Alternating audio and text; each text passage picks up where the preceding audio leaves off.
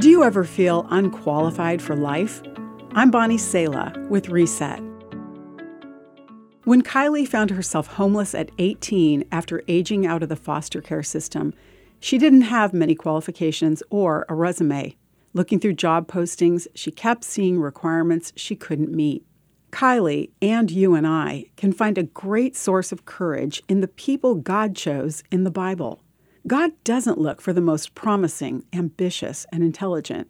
In fact, God explains why he enjoys picking the least likely candidates for the most incredible jobs in the Bible. It says, Remember, dear brothers and sisters, that few of you were wise in the world's eyes, or powerful or wealthy when God called you. Instead, God chose things the world considers foolish in order to shame those who think they are wise.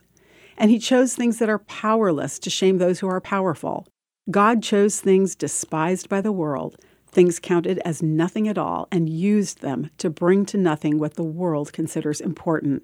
As a result, no one can ever boast in the presence of God. Jesus chose a rough and scrappy crew of fishermen and a despised tax collector and a group of women without social or political power for his closest friends, disciples, and future leaders. What did Jesus see in these rejected people? Scripture says, The Lord doesn't see things the way you see them. People judge by outward appearance, but the Lord looks at the heart. If, like Kylie, you feel you're not a likely candidate to be chosen by God, think again. Ask Him to shine through your life today to share His love and reveal His power. I'm Bonnie Sala with Reset.